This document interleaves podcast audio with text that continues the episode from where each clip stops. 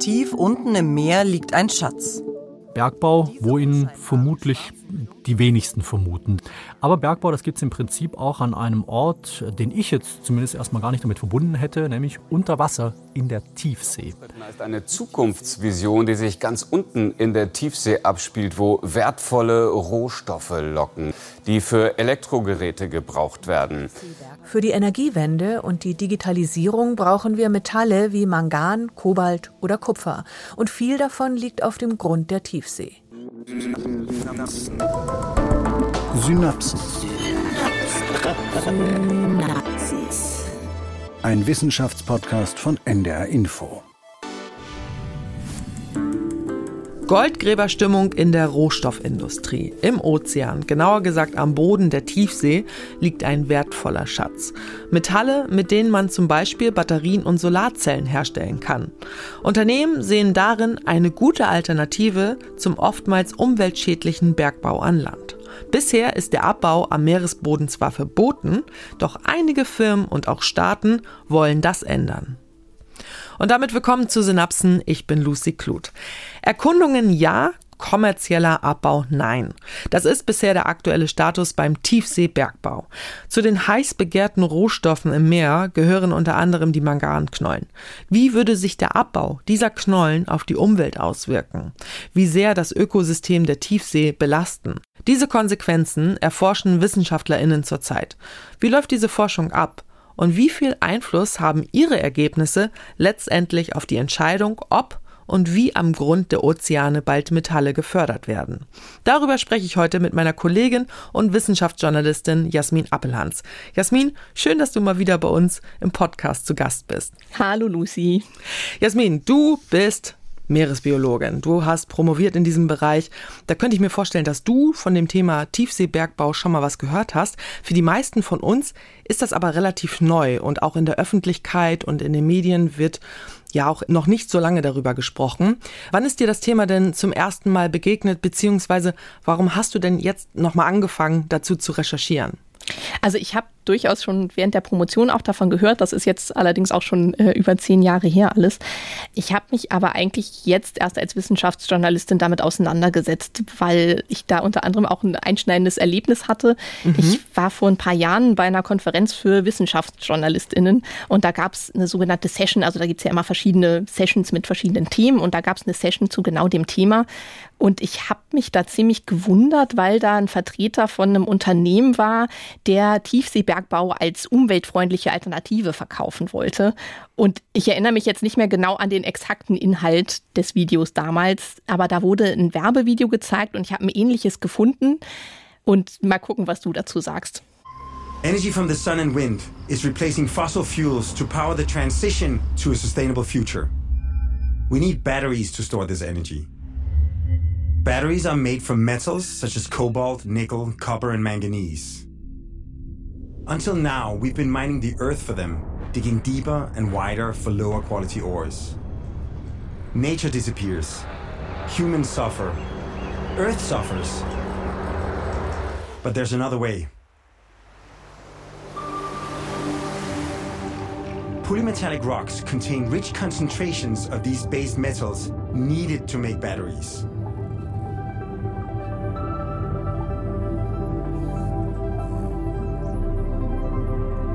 Stewards of these rocks, we've partnered with top ocean scientists to baseline the environment from seafloor to surface and study the impact of collecting them. If we use them to make a billion electric car batteries, we can dramatically reduce our environmental and social impact for the whole planet. We're building a world where metals are not mined and dumped, but rented and returned.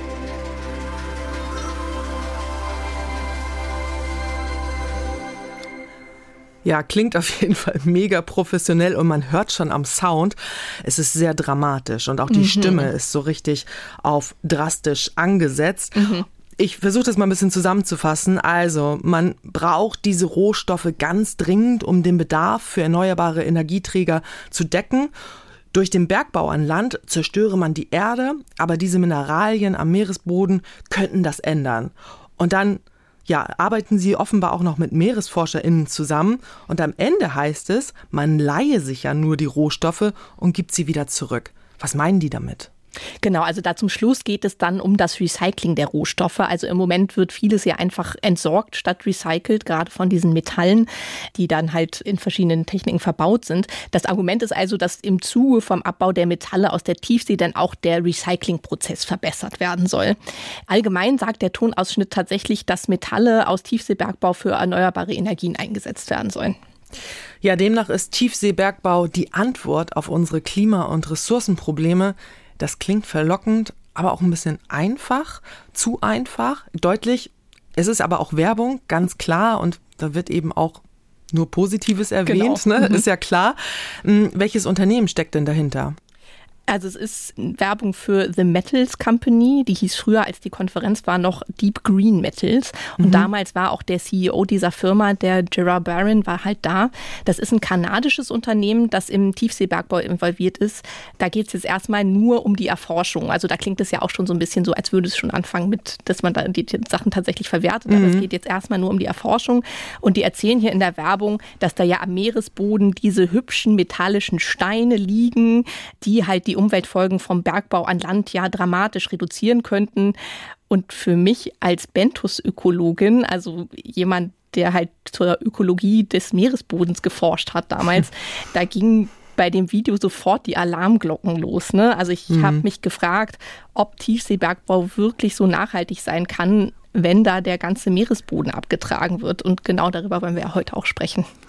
Ja, wahrscheinlich sind nicht nur bei dir die Alarmglocken hochgegangen. Ist ja auch ein bisschen merkwürdig, dass so ein Werbefilm bei einer Konferenz für WissenschaftsjournalistInnen vorgetragen wird oder gezeigt wird.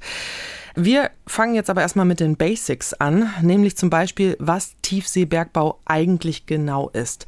Viele haben bestimmt so eine Idee davon im Kopf, was das ist, aber sag uns doch nochmal genau, was darunter alles fällt unter diesem Begriff Tiefseebergbau. Mhm. Also es ist im Prinzip der Abbau von mineralischen Rohstoffen am Tiefseeboden, also zum Beispiel Metalle. Ähm, mhm. Man muss sich das jetzt aber nicht so vorstellen, dass da irgendwelche Stollen gegraben werden müssen oder so wie an Land. Es geht um Vorkommen, die über oder maximal ein paar Zentimeter unter dem Meeresboden liegen. Das heißt, da muss man dann nicht so richtig reinbuddeln und das rausholen, wie an Land das ist. Mhm. Einer der Rohstoffe, die da unten am Meeresboden so rumliegen, sag ich mal, mhm. ist Mangan. Mhm, davon haben bestimmt auch schon einige gehört. Und darum geht es ja auch zurzeit am meisten, wenn es um Tiefseebergbau geht. Mhm. Aber was genau ist das eigentlich nochmal? Wofür brauchen wir diesen Rohstoff als Menschen? Wofür wollen wir den benutzen? Also es geht gar nicht um das Mangan selber, es geht um die Manganknollen heißen mhm. die. Und das sind Knollen, die viele Metalle enthalten. Also zuallererst natürlich das namensgebende Mangan und auch Eisen, aber wirtschaftlich interessant sind dabei vor allem die Elemente Kupfer, Nickel und Kobalt. Mhm. Die kommen halt in der Erdkruste nicht allzu häufig vor. Und diese Manganknollen, die kommen so in Tiefen von 3000 bis 6000 Meter vor. Und die bilden sich, indem Metallverbindungen, die im Meerwasser gelöst sind, also im Meer lösen sich ja durch über sehr, sehr lange Prozesse alle möglichen Dinge aus Gestein zum Beispiel und so, mhm. und die mhm. sind dann im Meer gelöst und die lagern sich dann halt ab, zum Beispiel an sogenannten Keimen, also sowas wie ein Haizahn oder ein Muschelsplitter oder sowas. Mhm. Und da lagern sich dann immer mehr Schichten ab und dadurch wächst diese äh, Manganknolle Stück für Stück. Also alles, was da unten so anfällt. Genau, genau. Also dazu braucht es auch bestimmte Voraussetzungen, damit das dann auch passiert. Also zum Beispiel, dass da viel Sauerstoff im Wasser ist und wenig andere Schwebstoffe. Und die wachsen aber auch unglaublich langsam. Ne? Also das ist jetzt nicht ein Prozess, der schnell stattfindet. Die wachsen nur so einige Millimeter pro Million Jahre. Ach so. Ja, und darüber habe ich auch mit Matthias Heckel gesprochen. Der ist Biogeochemiker hier am Geomar Helmholtz Zentrum für Ozeanforschung in Kiel.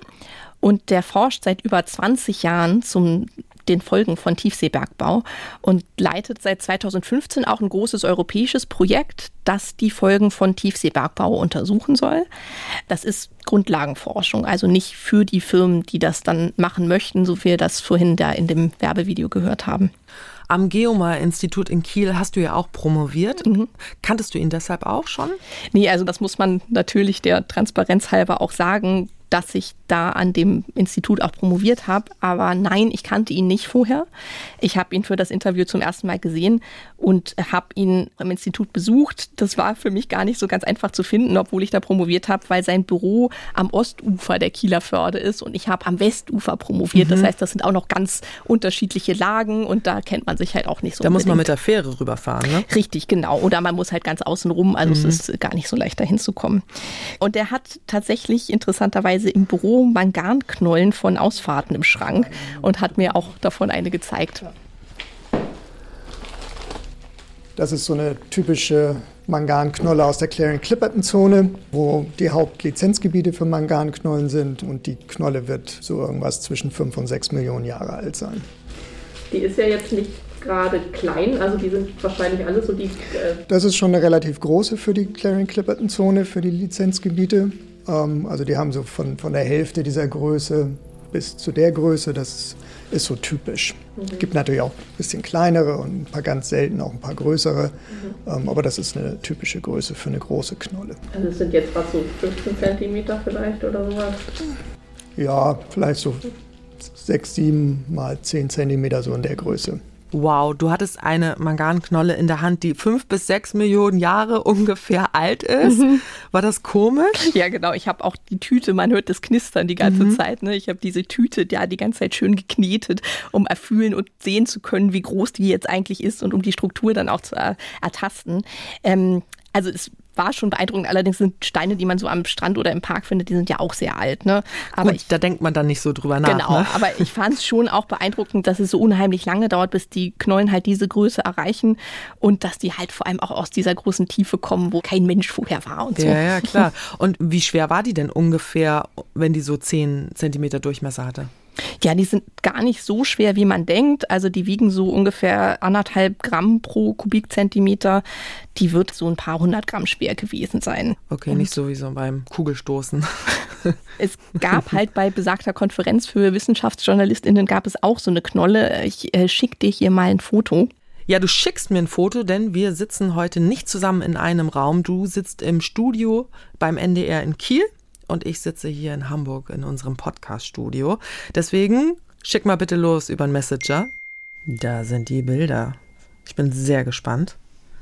Ach nee. Ja, die haben so eine Huppelstruktur. Genau. Also so ein bisschen, also ein Klumpen, so ein bisschen, so ein Matscheklumpen, der ja steinalt ist und hart geworden ist und eben halt auch so eine krasse Struktur hat. Mhm. Ja, ein paar hundert Gramm wiegt, hast du gesagt. Also die sind halt hart wie so ein Stein und sind aber auch schon so, also man merkt schon, dass da Metalle irgendwie drin sind. Ne? Also mhm. Wie hast du das gemerkt? Eine ganze, also es glänzt so ein kleines bisschen ne? und es ist jetzt nicht wie so ein normaler Stein. Also wenn man so einen normalen Stein hat, dann sieht das einfach anders aus. Hat Matthias Heckel da auch eine, die er ja durchgeschnitten hat? Hat er auch so eine da gehabt? Genau, ich habe die jetzt nicht gesehen, aber ich glaube auch nicht, dass man die normal einfach so aufschneidet. Also wenn man die die Sachen da rausholen will, können wir vielleicht ja nachher später auch nochmal drüber sprechen. Da muss man da halt andere Verfahren anwenden. Mhm. Genau, ich schicke dir jetzt aber noch mal ein anderes Bild, was ich dir ganz zeigen wollte. Okay. Und zwar sind das jetzt die Manganknollen am Meeresboden. Am Meeresboden. Ach, okay, die liegen da einfach drauf. Genau. Und so ist halt auch ursprünglich mal diese Idee entstanden, dass man ja einfach nur darunter kann und die einsammeln kann. Ne? Mhm. Ne? Also da sieht man ja jetzt quasi ein Riesenfeld voller dieser ganzen Manganknollen, Wahnsinn. die da wirklich fast dicht an dicht liegen. Ne? Ja. Und deswegen halt diese Goldgräberstimmung, die da auch entstanden ist, weil die Leute halt dachten, gut, wir müssen da einfach nur runter und das einsammeln und das ist ja ganz bequem und sauber so. Ne? Ja, der Boden ist fast bedeckt nur von diesen Knollen. Ne? Genau. Mhm. Ja, ja. Wo kommen die denn überhaupt vor? Weil der Matthias Heckel, der sprach ja eben von einer bestimmten Zone im Meer. Er sprach eben von der Clarion-Clipperton-Zone. Das ist eine Zone im Zentralpazifik von der Westküste Mexikos ungefähr bis nach Hawaii. Das ist ein Gebiet, das besonders interessant ist für den Abbau, weil es da viele Manganknollen mit einem hohen Anteil an seltenen Metallen gibt. Es gibt noch andere für den Bergbau interessante Gebiete, zum Beispiel das Peru-Becken oder kleinere Gebiete im Indischen Ozean.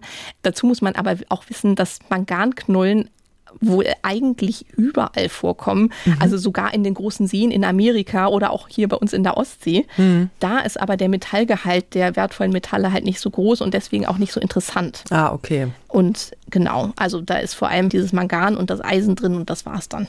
Worüber ich bei dem äh, Ton gestolpert bin, war das Wort Hauptlizenzgebiet. Mhm. Davon hat er gesprochen. Was ist damit gemeint? Weil das klingt jetzt weniger nach natürlichem Vorkommen, sondern eher schon nach Bürokratie. Genau, also mit Hauptlizenzgebieten meint er da, wo es hauptsächlich die Lizenzen gibt, um diesen Abbau zu betreiben oder mhm. jetzt gerade erstmal diese äh, Gebiete zu untersuchen. Zu erforschen. Zu ja. erforschen.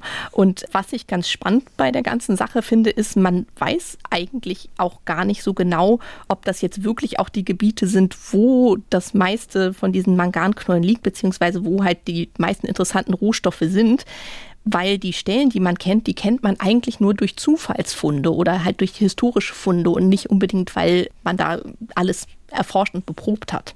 Weil die Tiefsee wirklich so wenig erforscht ist. Genau, man weiß sehr wenig. Woran liegt's? Also, ich sag mal jetzt überspitzt kein Interesse mhm. oder sind diese Expeditionen einfach wahnsinnig teuer? Ja, die sind natürlich unglaublich teuer und das sind auch unglaubliche Flächen, die da untersucht werden müssten, um das mal systematisch zu erfassen. Also das auch in dieser unglaublichen Meerestiefe. Ne? Also das ist wirklich sehr, sehr aufwendig. Und dann ist so eine Beprobung ja auch immer ein Eingriff ins Ökosystem und dann ist natürlich auch fraglich, wie sinnvoll so eine aufwendige Beprobung dann auch ist. Mhm. Du meintest aber auch eben gerade, es ginge zum Beispiel um Manganknollen. Mhm. Was könnte denn noch abgebaut werden?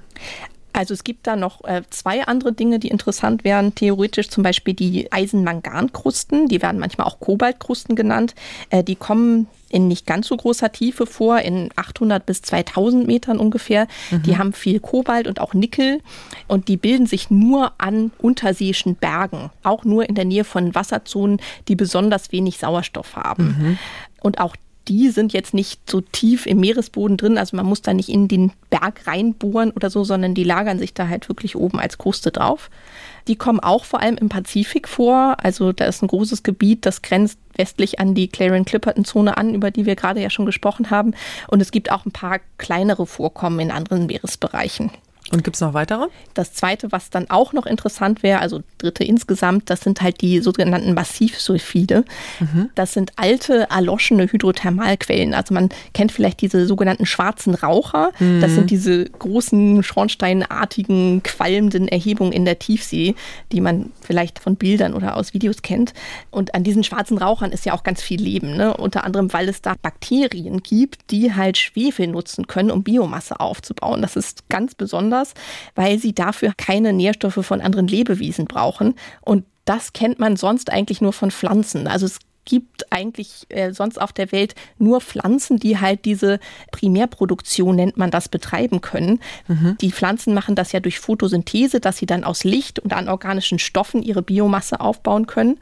Und da machen das diese Bakterien aus Schwefel, ah. ohne dass Licht notwendig wäre, weil da unten kommt ja kein Licht hin. Ne? Deswegen gibt es da auch keine Pflanzen.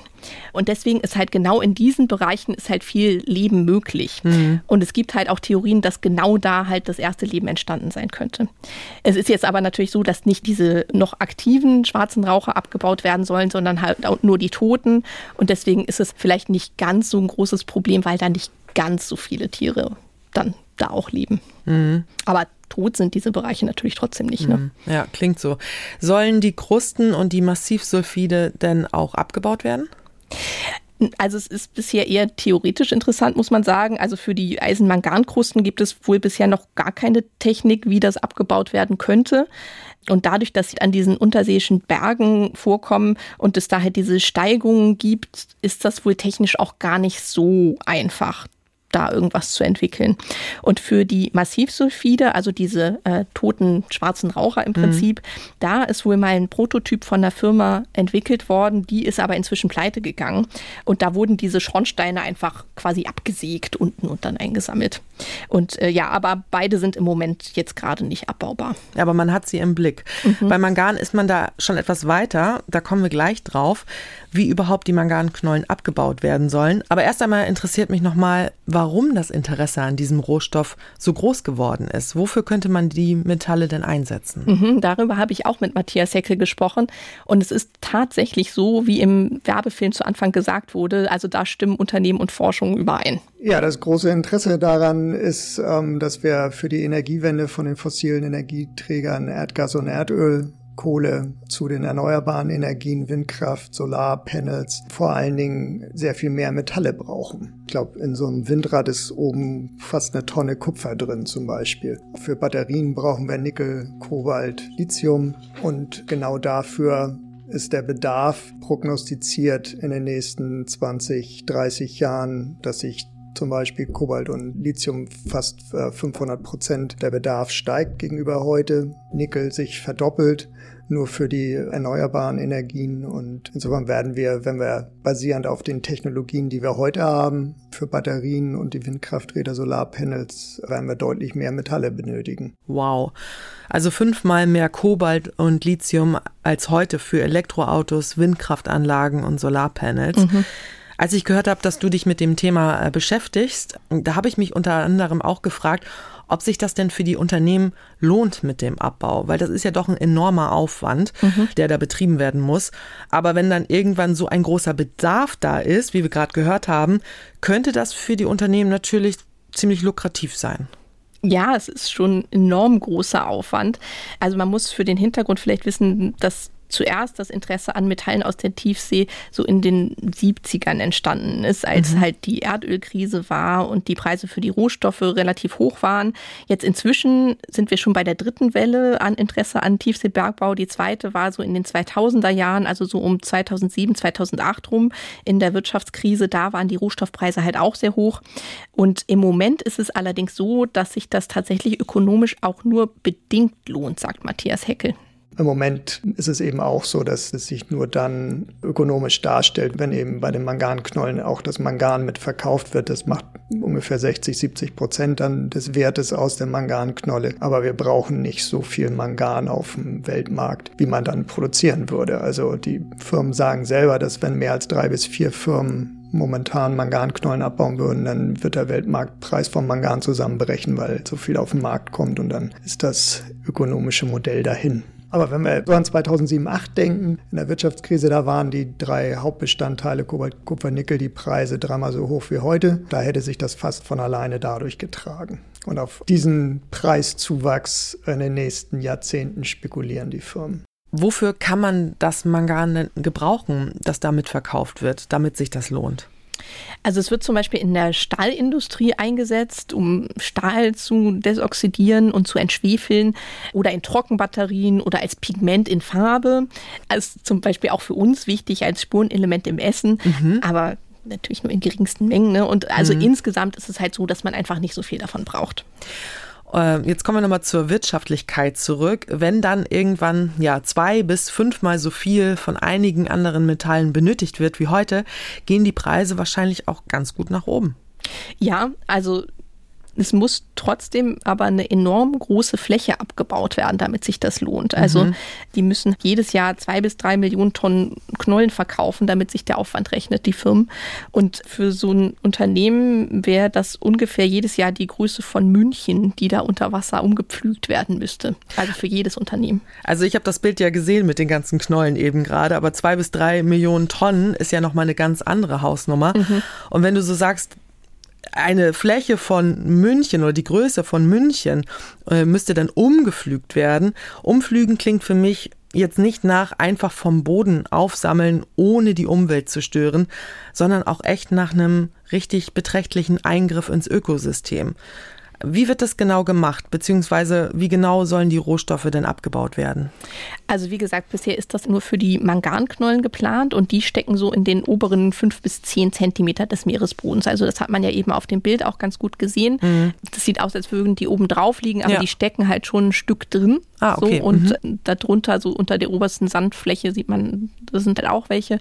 Und da gibt es halt verschiedene Prototypen von Geräten, die getestet werden.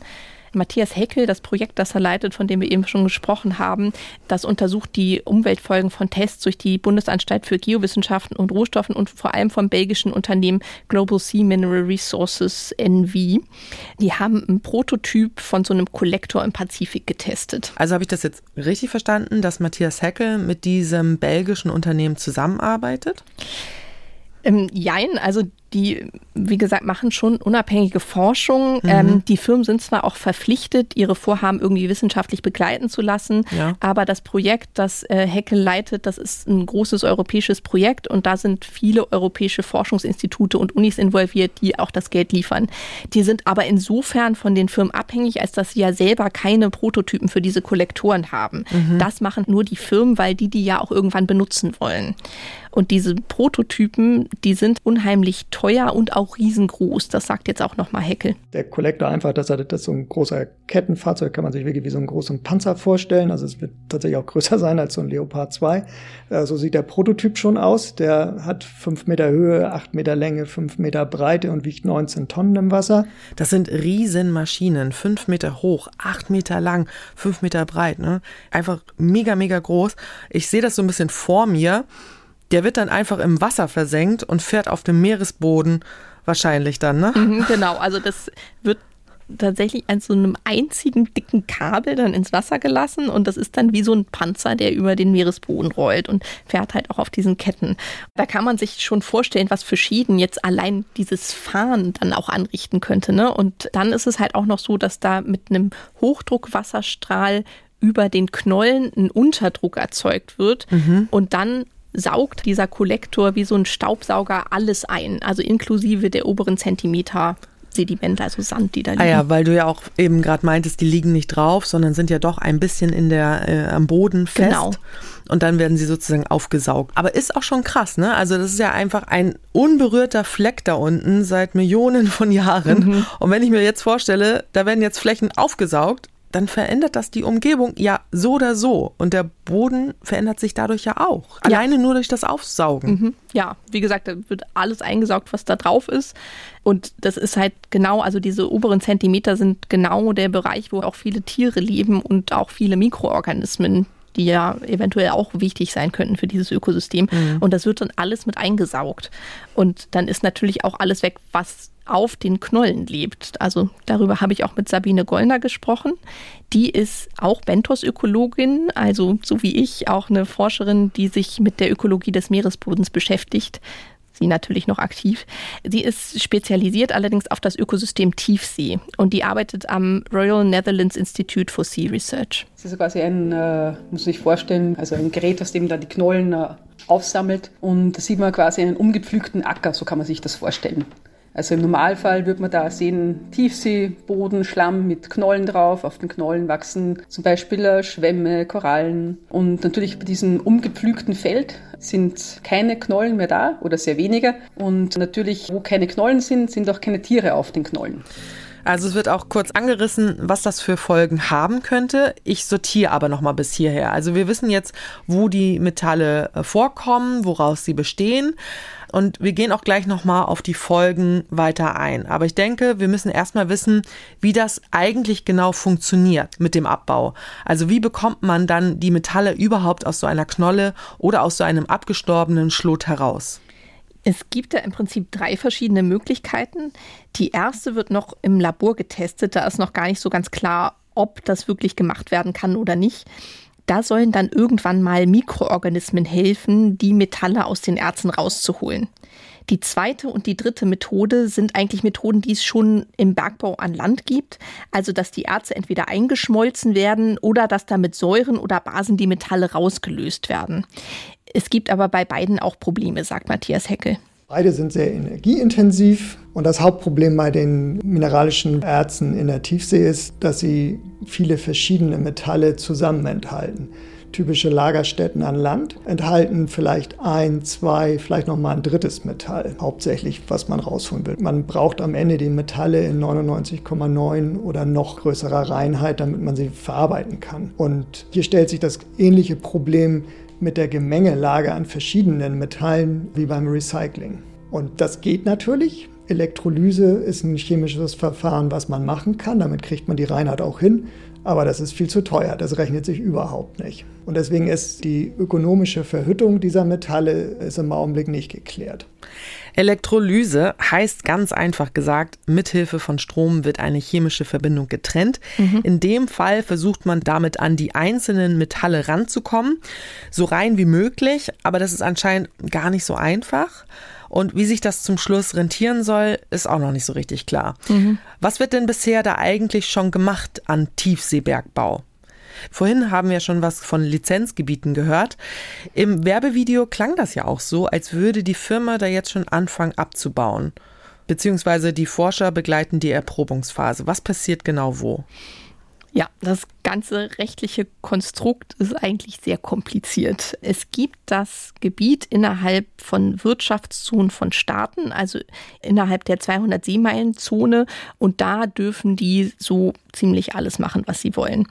Das meiste interessante Vorkommen von diesen Rohstoffen ist aber weiter draußen in internationalen Gewässern, also im sogenannten Gebiet. Und da ist die Lage halt viel komplexer. Was da erlaubt ist und was nicht, wird von der Internationalen Meeresbodenbehörde in Kingston in Jamaika geregelt. Und bisher ist es so, dass erstmal nur es so eine sogenannte Explorationsphase gibt. Also es gibt seit 2012 Lizenzen, um erstmal in bestimmten Gebieten überhaupt untersuchen zu dürfen, wie der Abbau funktionieren könnte. Und pro Antrag wird dann in so ein bestimmtes Gebiet zugeordnet.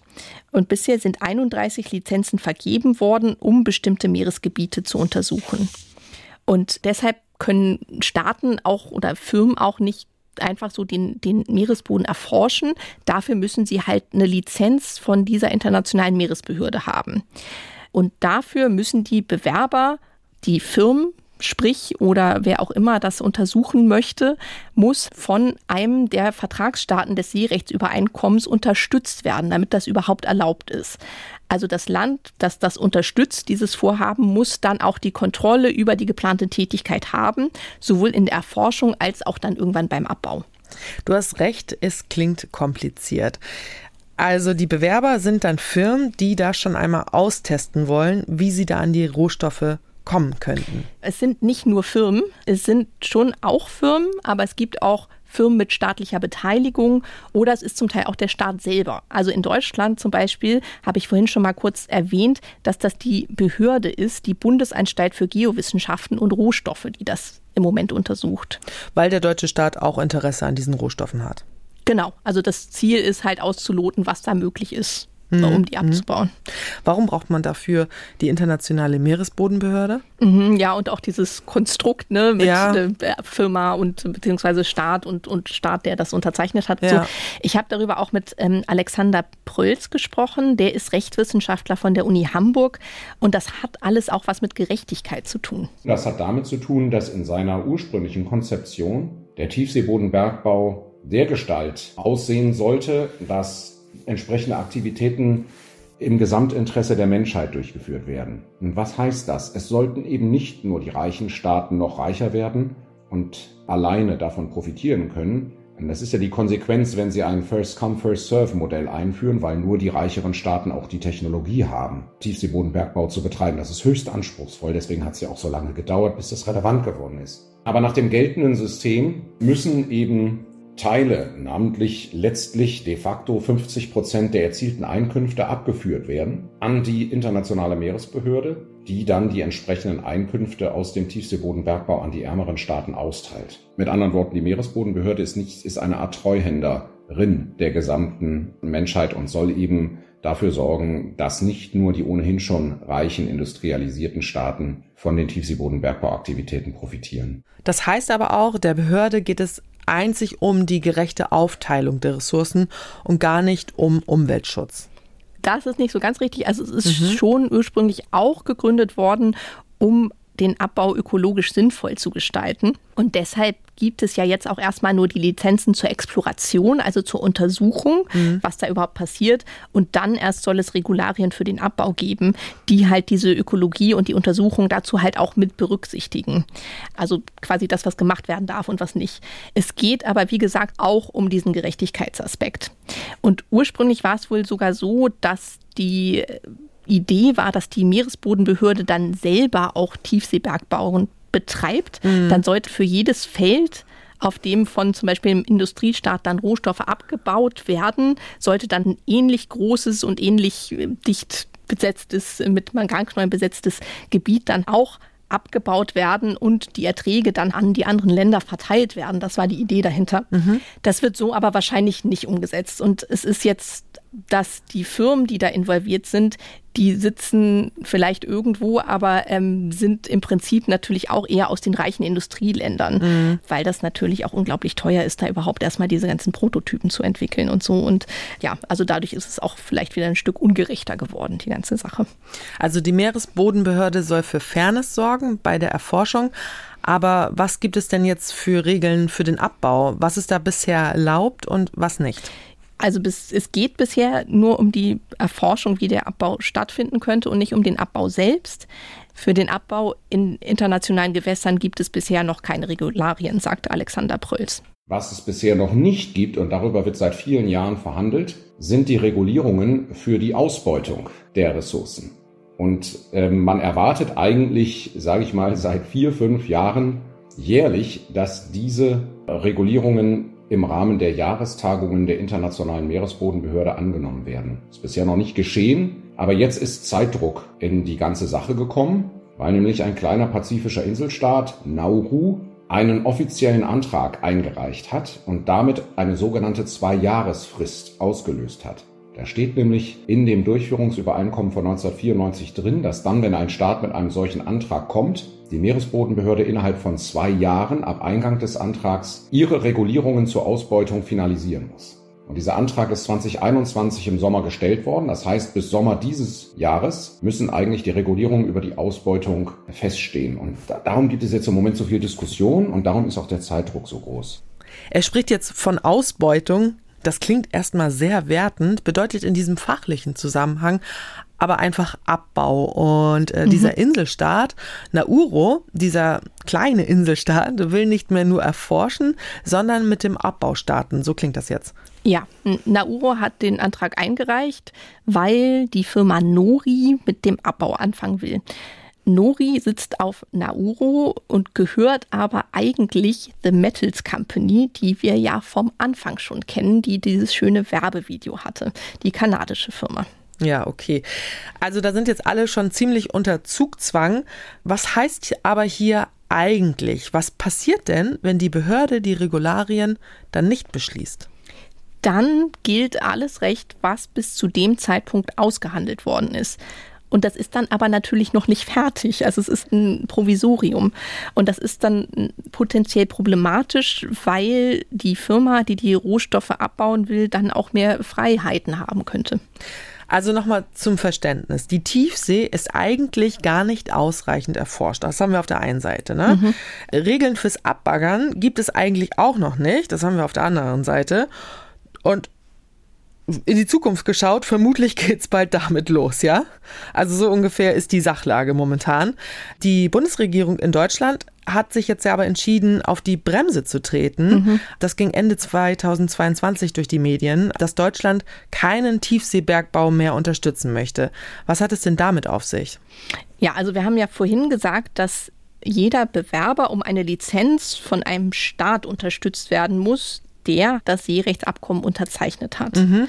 Das gilt sowohl für die Lizenzen für die Exploration, also die Untersuchung, als auch für die Lizenzen für den Abbau. Und das heißt dann Sponsoring. Mhm. Und Deutschland hat jetzt beschlossen, erstmal eine vorsorgliche Pause einzulegen, also eine sogenannte Precautionary Pause, wie das heißt. Und die unterstützen jetzt also erstmal weder weitere Exploration noch den eigentlichen Abbau, wenn das dann irgendwann mal möglich ist. Die haben zwar in der Vergangenheit schon zwei Vorhaben gesponsert, zum Beispiel das von der Bundesanstalt für Geowissenschaften und Rohstoffe, von dem wir ja schon gesprochen haben. Jetzt aber sagt Deutschland, es will das nicht mehr unterstützen und sagt, dass halt erstmal mehr über die Folgen bekannt sein muss. Und Frankreich hat jetzt im Januar 2023 auch beschlossen, dass immerhin in ihren eigenen Gewässern kein Tiefseebergbau betrieben werden darf. Und auch die Regierungen, auch in anderen Ländern, zum Beispiel Spanien und so weiter und so fort. Es gibt in vielen Ländern jetzt einen, einen Ruf, dass halt erstmal kein Tiefseebergbau betrieben werden soll. Also es gibt viele Rufe nach so einem Moratorium, also einer mm Pause im Prinzip. Mhm. Ne? Ähm, übrigens sogar auch aus Papua-Neuguinea. Das wollte ursprünglich mal das erste Land werden, das kommerziellen Tiefseebergbau betreibt. In der Bismarcksee vor Papua-Neuguinea, da sollten diese Massivsulfide, also diese toten schwarzen Raucher, von denen wir vorhin gesprochen haben, die sollten da abgebaut werden. Und das war dann aber auch dieses Projekt, da war eine Firma involviert, die dann halt pleite gegangen ist. Und die Regierung hat da enorm viel Geld verloren, dass sie da halt investiert hatte in dieses Projekt. Und die ist jetzt erstmal auch diese Regierung dagegen, dass überhaupt Rohstoffe in der Tiefsee abgebaut werden. Wie ist das denn? Bekommen die Firmen, die da erforscht haben, automatisch das Recht, dann auch Abbau zu betreiben, also von Staaten gesponsert zu werden? Nee, also da gibt es grundsätzlich jetzt kein Recht auf Abbau, mhm. sagt Alexander Prölz auch nicht von Firmen, die da schon Geld in Exploration gesteckt haben. Es gibt keine Rechtspflicht, Tiefseebodenbergbau durchzuführen. Und ich würde so weit gehen, im Einzelfall mag sich anderes aus nationalem Recht ergeben, das bedarf näherer Analyse, dass es auch investitionsschutzrechtlich aus der Perspektive der Unternehmen, die jetzt bisher in die Erforschung der Tiefseebodenressourcen eingebunden waren, keinen Anspruch darauf gibt, als nächstes ne, einen Plan zu stellen auf Ausbeutung der Ressourcen. Das heißt, es gibt hier, das versuche ich zu sagen, keine Automatismen. Also es ist schon so, dass Abbau nur dann stattfinden kann, wenn es vorher auch diese Exploration gab. Aber das heißt nicht automatisch, dass Abbau auch unbedingt erlaubt werden muss. Ne? Mhm. Und er hat auch mir gesagt, dass es auch rechtlich ganz wichtig wäre, mit einzubeziehen, was ökologisch beim Abbau passiert.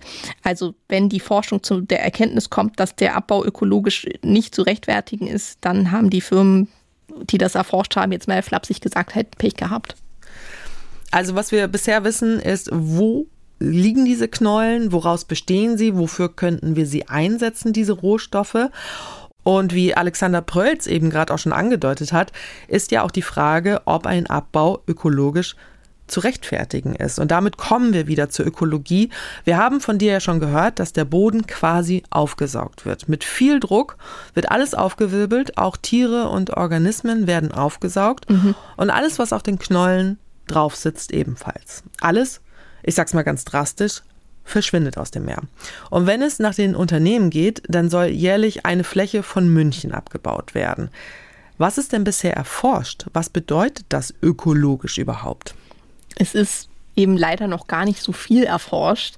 Es wird ja gerade noch geforscht und wir haben vorhin ja schon drüber gesprochen, dass das auch ein relativ schwieriges Unterfangen ist, da überhaupt zu forschen klar ist, dass es auch um riesige Flächen geht. Ne? Also allein diese Clarion-Clipperton-Zone im Pazifik vor Mexiko ist halb so groß wie Europa. Mhm. Und es ist noch nicht mal gut erforscht, was in der Tiefsee und besonders in den potenziellen Abbaugebieten grundsätzlich so alles vorkommt an Tieren. Also was sicher ist, dass es ein paar Tiere gibt, die endemisch sind. Endemisch ist ja ein Wort, das kennen wir jetzt eher aus dem Zusammenhang mit Corona. Was bedeutet das in diesem Zusammenhang genau? Das sind eigentlich Arten, die nur an einem bestimmten Ort vorkommen. Und in dem Fall zum Beispiel nur auf den Manganknollen in der Tiefsee. Also es gibt da zum Beispiel eine Art Schwamm, der nur auf diesen Knollen wächst. Mhm. Und es gibt einen kleinen Oktopus, den Gespensteroktopus, der legt hier seine Eier ab. Und das ist so ein ganz niedlicher kleiner Oktopus, der wie so ein kleines Gespenst aussieht. Und es könnte dann in Folge halt für beide Arten problematisch werden, wenn diese Manganknollen abgebaut werden. Also das ist jetzt nur ein Beispiel. Es gibt da relativ viele Beispiele auch an, an Organismen, die man vielleicht auch noch gar nicht kennt, weil wie gesagt auch noch gar nicht so viel untersucht wurde. Aber welche Tiere hier auch wichtig für das Ökosystem sind, ist auch noch gar nicht klar. Gespensteroktopus, das muss ich noch mal kurz sagen. Das ist wirklich ein schöner Name. Weiß man denn, ob sich das Ökosystem wieder regenerieren kann? Also, wenn da erst einmal Tiefseebergbau stattgefunden hat? Das ist wohl sehr schwierig. Also es sieht wohl auch sehr lange noch so aus, wie direkt nachdem da halt irgendwie eins von diesen panzerartigen Fahrzeugen drüber gefahren ist. Also die Spuren von den ersten Tests aus den 70ern und 80ern sieht man wohl immer noch. Immer noch? Mhm, also es sieht wohl immer noch fast genauso aus wie direkt nach dem Absaugen. Sabine Gollner, die Bentos-Ökologin, die wir vorhin gehört haben, die macht in dem Projekt, das Matthias Heckel leitet, auch Experimente genau dazu, wie diese Regeneration eventuell mal möglich wäre. Ne? Und die setzt da zum Beispiel künstliche Manganknollen in diesen Gebieten aus, durch die so ein Prototyp gefahren ist, um zu gucken, was für Mikroorganismen und Tiere dann auf diesen künstlichen Manganknollen draufwachsen. Also da, wo schon zum Testen was abgebaut wurde, mit diesen großen Maschinen. Mhm. Was hat sie beobachten können? Das sind eigentlich so klassische sogenannte Siedlungsexperimente in der Benthos-Ökologie. Mhm da hängt man dann normalerweise zum Beispiel irgendwelche Platten ins Meer, um zu gucken, was darauf siedelt, also was darauf wächst. Ähm, normalerweise, wenn man die reinhängt, dann sind das erstmal Mikroorganismen. Das ist dieser sogenannte Biofilm, kennt man vielleicht auch. Ne? Jedes Mal, wenn man irgendwas im Wasser hat oder ein Schiff oder sowas, dann ist da erstmal dieser mhm. Film drauf, den man auch so zum Teil dann richtig abkratzen kann. Ne? Und dann auf diesem Biofilm siedeln dann irgendwann erste größere Tiere oder Pflanzen. In der Tiefsee haben wir vorhin schon besprochen, ja gibt es keine Pflanzen, weil es da ja. zu dunkel ist. Also halt eher Tiere. Und Sabine Gollner will zum Beispiel gucken, wie lange es dauert, bis auf den Knollen überhaupt was wächst. Das weiß man nämlich gar nicht so genau. Es könnte jetzt 5, 50 oder auch 500 Jahre dauern, bis der Bewuchs dann so ist wie bei den Knollen, die nicht eingesaugt wurden, sagt sie. Und was aber klar ist, ist, dass die Prozesse in der Tiefsee besonders langsam ablaufen. Warum? Weil unter anderem da unten keine Pflanzen wachsen. Die Nahrung für die Tiere muss also von oben aus der Zone absinken, in der noch Pflanzen wachsen können, mhm. weil da noch genug Licht hinkommt. Und das dauert sehr lange. Und deshalb gibt es halt auch ein relativ langsames Wachstum unter anderem. Also wir haben ja vorhin gesagt, dass in der Tiefsee es nur sehr wenige Zonen um diese schwarzen Rauch herum gibt, wo Bakterien dann selber diese Primärproduzenten sind und selber diese Biomasse aufbauen können, ohne dass dafür andere Lebewesen notwendig sind. Und der Fluss von Nahrung aus diesen oberen Schichten, das dauert relativ lange. Also man muss sich das so vorstellen, dass da oben, wo ja die Pflanzen wachsen können, da wird diese Biomasse aufgebaut. Und da gibt es natürlich aber auch Fische und Wale und äh, weiß ich nicht was, die das auch alles fressen. Und bis das dann halt unten angekommen ist, dauert es und es geht auch immer was verloren. Ne? Mhm. Also zum Beispiel durch, es gibt dieses in der Meeresbiologie das schöne Wort Sloppy Feeding, also so ein unordentliches Essen mhm. eigentlich, dass halt irgendwie so Sachen ne, nicht, nicht ganz aufgegessen werden und mhm. dann halt irgendwie verloren verloren gehen. Das dauert einfach eine ganze Weile. Und dazu kommt noch, dass es da unten in der Tiefsee ja auch sehr kalt ist und biologische Prozesse, Stoffwechselprozesse, Wachstum und so weiter und so fort, das geht ja viel langsamer alles, wenn es kalt ist. Hm. Aber die Knollen werden doch beim Tiefseebergbau dann auch erst einmal entfernt. Die müssen doch dann Millionen Jahre wachsen, bis sie wieder so groß sind wie heute. Ja, und deshalb macht Sabine Gollner halt auch diese Vergleichexperimente mit künstlichen und echten Manganknollen. Sie will auch gucken, ob die Tiere die Mineralien aus diesen Manganknollen brauchen, um darauf wachsen zu können und auch die Mikroorganismen, oder ob sie einfach nur diese feste Struktur brauchen, auf der sie sich festsetzen können. Und dafür nimmt sie dann die künstlichen Manganknollen und auch die echten, die sie gereinigt hat und wo kein Bewuchs drauf ist, erstmal bevor sie das reintut. Du hast ja auch geforscht in diesem Bereich, aber eben nicht in der Tiefsee. Wenn du jetzt früher zum Beispiel Platten in die Ostsee gehängt hast, mhm. war das ja wahrscheinlich etwas ganz anderes, als das in der Tiefsee zu machen, oder? Ja, komplett. Also schon alleine weil diese künstlichen Manganknollen ja dann extra geformt werden müssen und aus Keramik gemacht werden müssen. Und dann muss das da ja unten alles abgesetzt werden. Das ist schon ein ganz anderer Aufwand für die Beprobung. Und Sabine Gollner hat mir da ganz schön beschrieben, was für die Experimente eigentlich nötig ist alles. Also muss sich ja vorstellen, das Ganze befindet sich in 4500 Meter Tiefe. Also stellen Sie sich vor, Sie sind am Mont Blanc und müssen ein äh, ja, Experiment platzieren auf einen Meter genau unten im Dorf neben der Kirche. So muss man sich das vorstellen, dass das funktioniert. Und da ist man dann eben mitten auf dem Ozean, im Fall Pazifik, hunderte Kilometer weit weg vom nächsten Land, ist da am Schiff. Und auf dem Schiff ist dann ein, ein, ein Roboter, der dann auch so tief tauchen kann. Und man nimmt dann quasi mit diesem Roboter diese Experimente mit runter und der Roboter mit einem Arm platziert die dann auf dem Tiefseeboden, wo man sie dann haben will. Viele kennen vielleicht auch den Film Titanic, wo man auch diese, da sieht man U-Boote dann also so ähnlich muss man sich das vorstellen mit diesen Greifarmen, die dann eben gesteuert werden vom Piloten, die dann eben diese, in dem Fall diese Rahmen mit den künstlichen Knollen dann platzieren.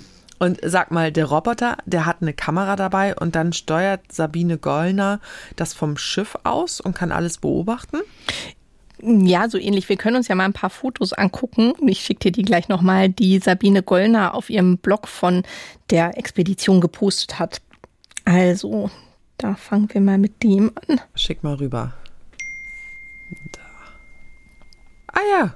Ach cool, und da steht sie da mit diesen, ach, das sind die künstlichen Manganknollen, ja? Genau, die sie also da man, aufgereiht hat. Man sieht sie da an Bord des Schiffes stehen, des Forschungsschiffes, das war die Sonne.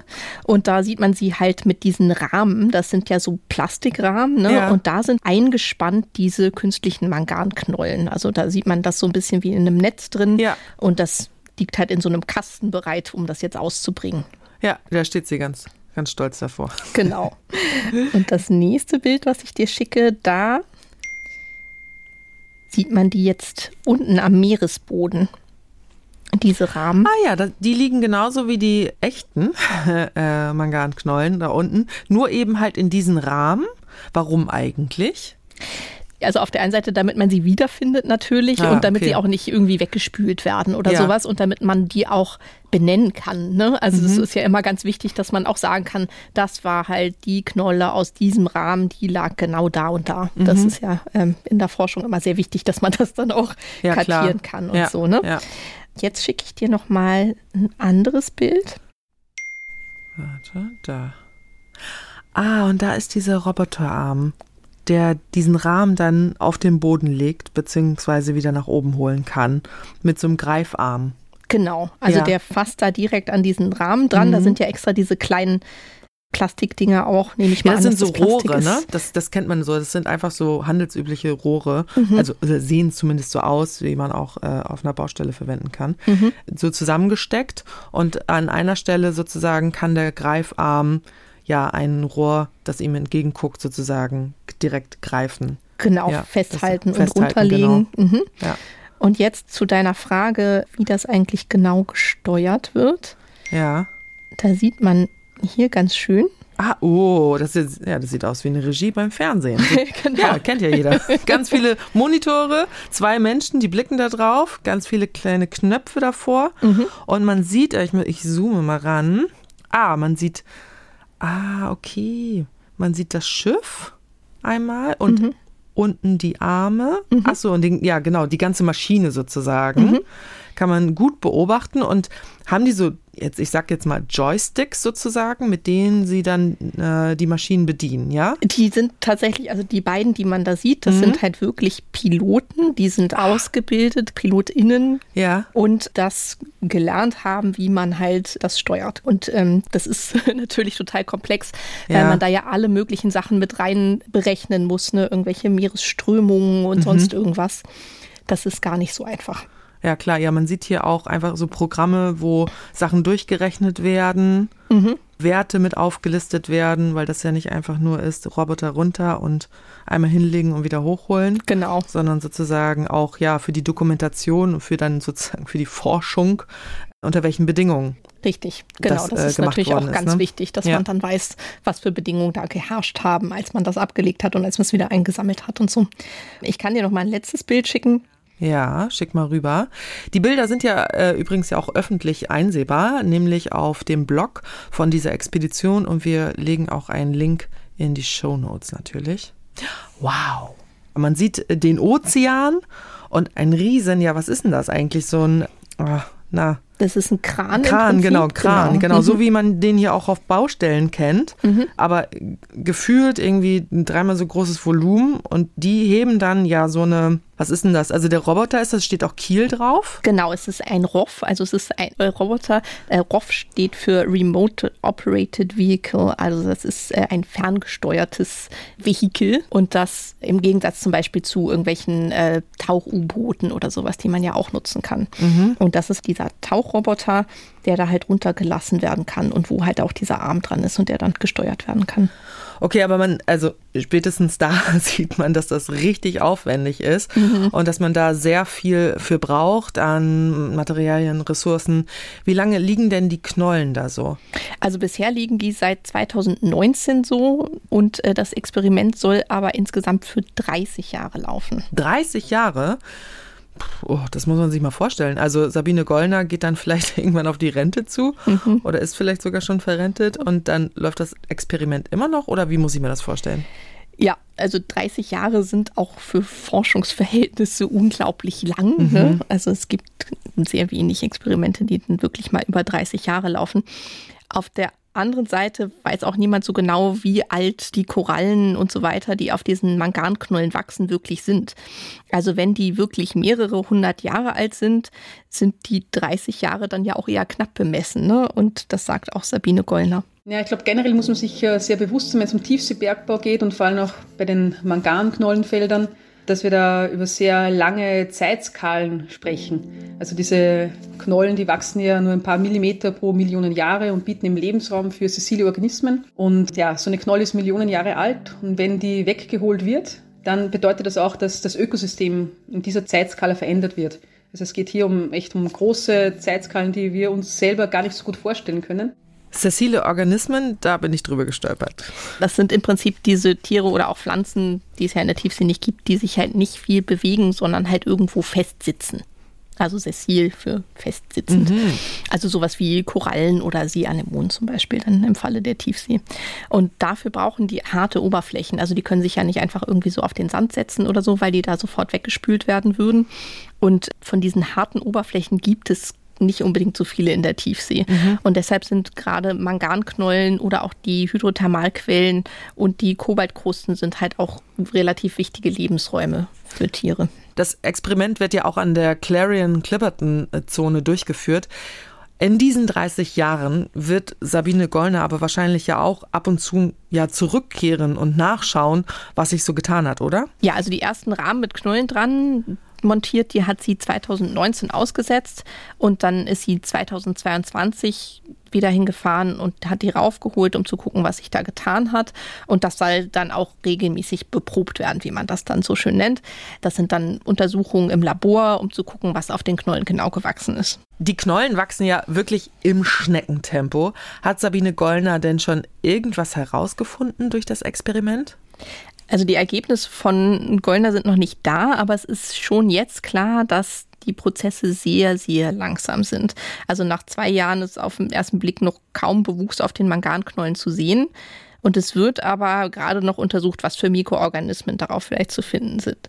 Es gibt Schätzungen von anderen Forschenden auch, dass die Erholung von Ökosystemen eher Jahrhunderte bis Jahrtausende dauert unserer Redaktion, die ja sehr geprägt ist, auch in den letzten Jahren durch das Coronavirus, kam bei dem Thema übrigens die Frage auf, was passiert eigentlich, wenn man Dinge aus so großer Tiefe herausholt, beziehungsweise von hier oben runterbringt. Also gibt es da nicht auch Mikroorganismen, die vielleicht schädlich sein können, weißt du? Also dass entweder hier irgendwelche Zoonosen aus der Tiefsee auftreten können oder wir durch die Tauchroboter vielleicht so Krankheiten in die Tiefsee bringen, weißt du? Ja, also da weiß man noch nicht so viel drüber viele Organismen kommen wohl nicht so gut mit diesen Druckunterschieden klar. Also es gibt ja da unten einen ganz anderen Druck als hier oben und deswegen äh, weiß man noch nicht so richtig, was da überleben kann und was nicht.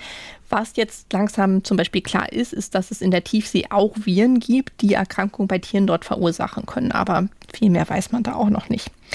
Was man jetzt insgesamt zu diesen ganzen Schäden sagen muss, ist, dass es dann nicht nur Schäden gibt durch die Manganknollen, die fehlen und dass da keine Tiere mehr siedeln können oder auch, dass man diesen Sand abträgt, sondern das Problem ist auch, weil in diesem Sand wohnen natürlich auch ganz viele Tiere und Mikroorganismen und so. Also es gibt auch Schäden dadurch, dass der Sand der dann aufgenommen wird, wieder ausgestoßen wird und dass die großen Geräte auch Sand durchs Wasser wirbeln. Das ist auch ein Problem. Inwiefern? Dadurch entsteht eine sogenannte Sedimentwolke, also eine Wolke aus diesem Sand. Und dieser Sand schadet den Tieren, weil viele dieser Tiere, die da unten leben, sind sogenannte Filtrierer. Also die filtern sich die Nahrung aus der Wassersäule. Und die können dann blockiert werden durch diesen Sand. Und mhm. deshalb sind diese Schäden auch nicht nur begrenzt auf die Fläche, auf der die Manganknollen dann eingesaugt werden, sondern die Schäden sind von der Fläche her ungefähr anderthalb Mal bis doppelt so groß wie die eigentliche Fläche, auf der die Rohstoffe dann abgebaut werden. Okay, wow. Und es gibt auch erste Hinweise, dass diese Sedimentwolke und auch der Lärm, das darf man ja auch nicht vergessen, das ist ja auch ein Riesenlärm, der da mhm. entsteht, dass das halt nicht nur ein Problem für Tiere in der Tiefsee dann direkt sein könnte, sondern auch in mittleren mittleren Wassertiefen. Es ist insgesamt aber vieles auch noch nicht klar, was man eigentlich wissen müsste, um die rechtlichen Grundlagen zum Beispiel zu schaffen, von denen Alexander Prölz vorhin gesprochen hat. Das sagt auch Matthias Heckel, der Meeresforscher, nochmal. So das Gesamtökosystemverständnis fehlt uns noch. Normalerweise basieren gerade so politische Entscheidungen oder regulatorische Entscheidungen bei Eingriff in die Natur menschlichen Handelns werden über sogenannte Ökosystemmodelle simuliert, wo eben das gesamte Ökosystem betrachtet wird und dann die Folgen darüber simuliert werden können. Und das ist etwas, was es für die Tiefsee momentan noch nicht gibt, weil wir die Gesamtzusammenhänge des Ökosystems so noch nicht verstanden haben. Wir sind gerade dabei, so ein bisschen ein Nahrungsnetz zu verstehen. Was wir aber zum Beispiel bisher nicht gefunden haben, sind so Key Species, nennen wir das, also Arten, die wichtig sind für das Ökosystem. Das ist an Land häufig der Fall, dass eine Handvoll Arten das Gesamtnetzwerk des Ökosystems ja wichtig sind dafür.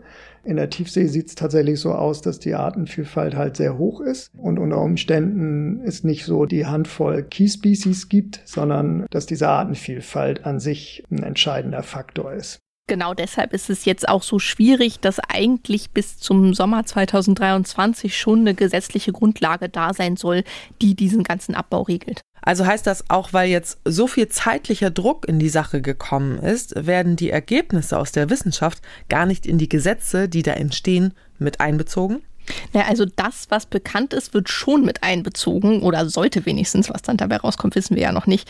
Es ist nur die Frage, ob überhaupt schon genug bekannt ist, um sinnvolle Gesetze machen zu können. Mhm. Wie gesagt, bisher weiß man da halt noch sehr wenig. Und das ist auch der Grund für diese sogenannte Precautionary Pause, die Deutschland da macht, weil die halt sagen, da muss erstmal mehr geforscht werden, da muss erstmal mehr bekannt werden. Die Frage ist natürlich, wie viel mehr Forschung für so ein Ökosystemmodell mhm. dann eigentlich nötig ist, weil in der Tiefsee ja, wie schon mehrfach gesagt ist, die, die Erforschung sehr schwierig ist und das System ja offenbar auch viel komplexer ist als anfangs gedacht. Also halten wir fest, der Tiefseebergbau kann mit unvorstellbar langen Schäden für das Ökosystem Tiefsee einhergehen und wir wissen auch noch nicht, wie genau diese Schäden im Einzelnen aussehen und wie schwerwiegend sie sind. Gleichzeitig können wir das Metall sehr gut gebrauchen, um die erneuerbaren Energien weiter auszubauen, also ein eigentlich gutes Ziel, also für den Klimaschutz. Aber wir haben hier eigentlich einen Konflikt zwischen ja, Abbau von Rohstoffen in der Tiefsee versus der Schutz des Ökosystems in der Tiefsee. Und darüber, wie das zu vereinbaren ist, darüber wird halt jetzt schon gestritten. Es zeichnet sich ja ab, dass das fürs Ökosystem Tiefsee schädlich ist, was da gemacht werden könnte. Mhm. Auch nach dem, was wir jetzt schon besprochen haben. Da finde ich es sehr spannend, dass in der Werbung, die wir relativ am Anfang gehört haben, da klang es so, als ob Tiefseebergbau viel nachhaltiger wäre als Bergbau an Land. Ist das denn so? Weil für mich sieht das jetzt ehrlich gesagt eher so ein bisschen nach einem Ablenkungsmanöver des Unternehmens aus. Mhm, also es ist schon so, dass die Tiefseeärzte ungefähr doppelt so hohe Metallkonzentrationen haben wie die Lagerstätten an Land. Mhm. Das heißt, da ist schon mehr zu holen sozusagen. Mhm. Und außerdem ist es auch so, dass der Bergbau an Land unheimlich schlecht für die Umwelt ist. Also Chemikalien verseuchen zum Teil das Wasser und ganze Gebiete. Die Menschen werden in vielen Gebieten ausgebeutet, um an Metalle zu kommen. Es gibt da Kinderarbeit, riesige Probleme, die da entstehen. Was das auch für die Umwelt bedeutet, wenn da dieser Bergbau betrieben wird, kann man sich vielleicht vorstellen, wenn man mal die Bilder von dem Loch bei Lützerath anguckt. Mhm. Da werden zwar keine Metalle abgebaut, aber man sieht, was für diesen Bergbau da alles weichen muss und was da alles geht. Ne? Auf der anderen Seite ist es halt so, dass beim Bergbau an Land die Regeneration auch viel einfacher ist. Also wenn man da die Minen zuschüttet und neu anpflanzt, dann im Verhältnis zur Tiefsee entsteht da relativ schnell wieder ein neues Ökosystem. Auch wenn jetzt Chemikalien und so weiter zum Teil da längerfristige Schäden anrichten können. Aber grundsätzlich ist es halt möglich.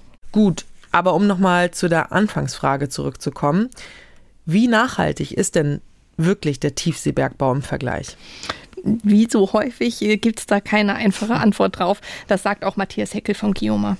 Am Ende ist es, eine, ist es eine gesellschaftliche Frage wieder mal. Wenn wir bei den Technologien bleiben wollen, also wir, ist ja, es ist ja richtig und auch wichtig, dass wir von den fossilen Energien weggehen zu erneuerbaren. Aber im Augenblick hat das als Konsequenz bei der Technologie, die wir nutzen, dass wir mehr Metalle brauchen.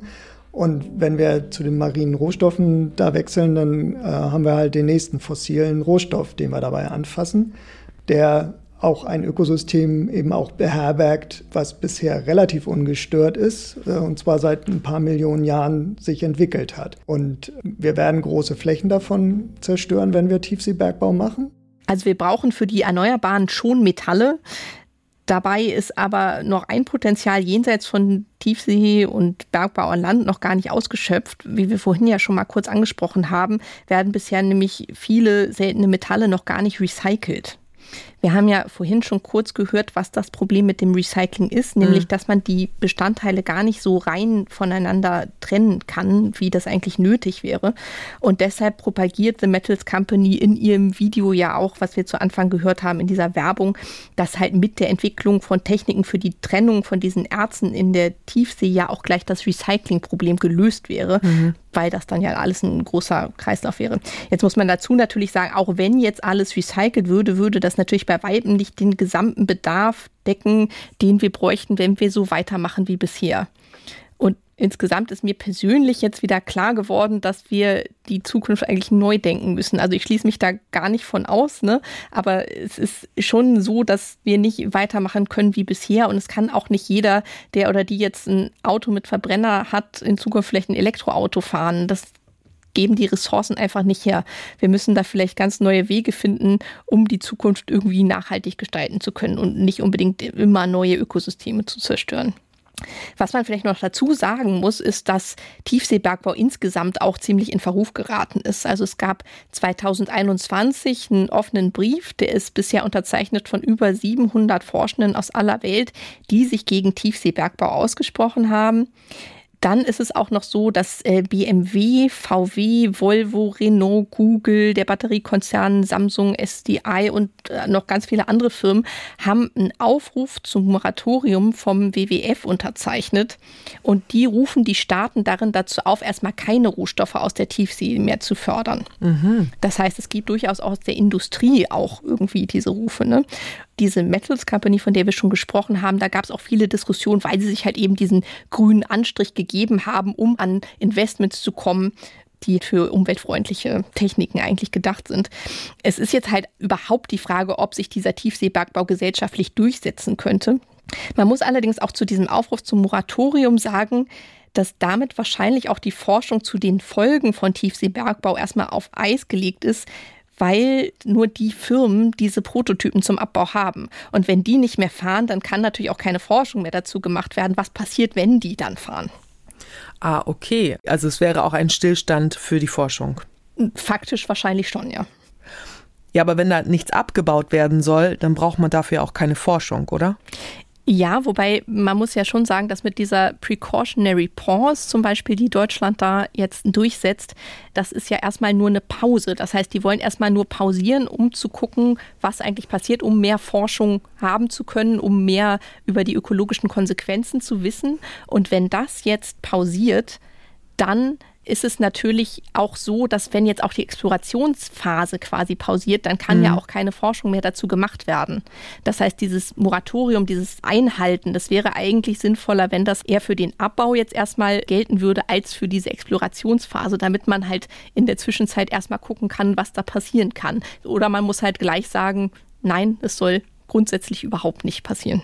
Was ja weiterhin erforscht wird, ist ja grundsätzlich die Tiefsee, nehme ich mal an.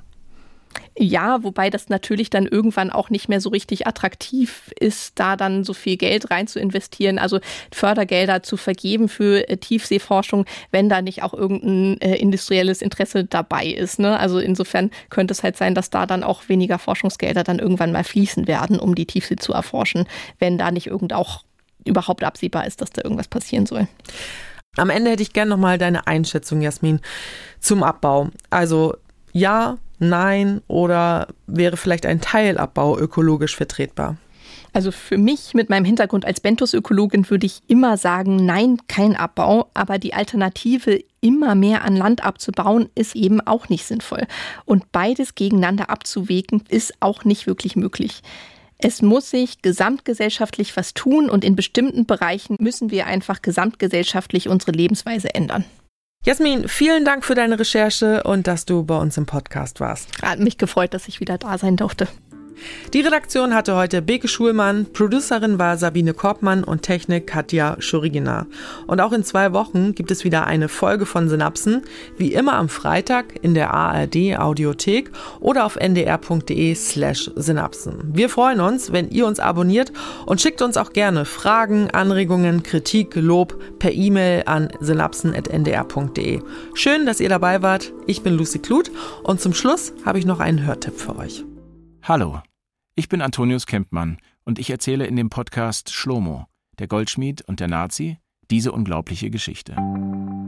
Zwei Männer wollen 30 Jahre lang ihrer Vergangenheit entkommen und stehen sich plötzlich am anderen Ende der Welt gegenüber. Every death camp has a monster. Gustav Wagner Sobibor, it was Gustav Wagner. und der jüdische Goldschmied Stanislav Schmeißner, genannt Schlomo. Das Wiedersehen findet 1978 in einem Polizeigebäude in Sao Paulo in Brasilien statt. Ein gutes Jahr nach dem Wiedersehen, Ende der 70er Jahre in Brasilien, ist der Nazi tot. Kein Gericht hat es entschieden, Wagner hat sich selbst gerichtet, mit einem Messer. Selbstmord, sagt die Polizei. Mein Kollege Martin Kaul und ich haben jahrelang recherchiert. Und das Ergebnis hört ihr hier. Schlomo. Der Goldschmied und der Nazi ist ein Podcast von NDR und WDR zusammen mit Studio J. Alle Folgen gibt es in der ARD Audiothek.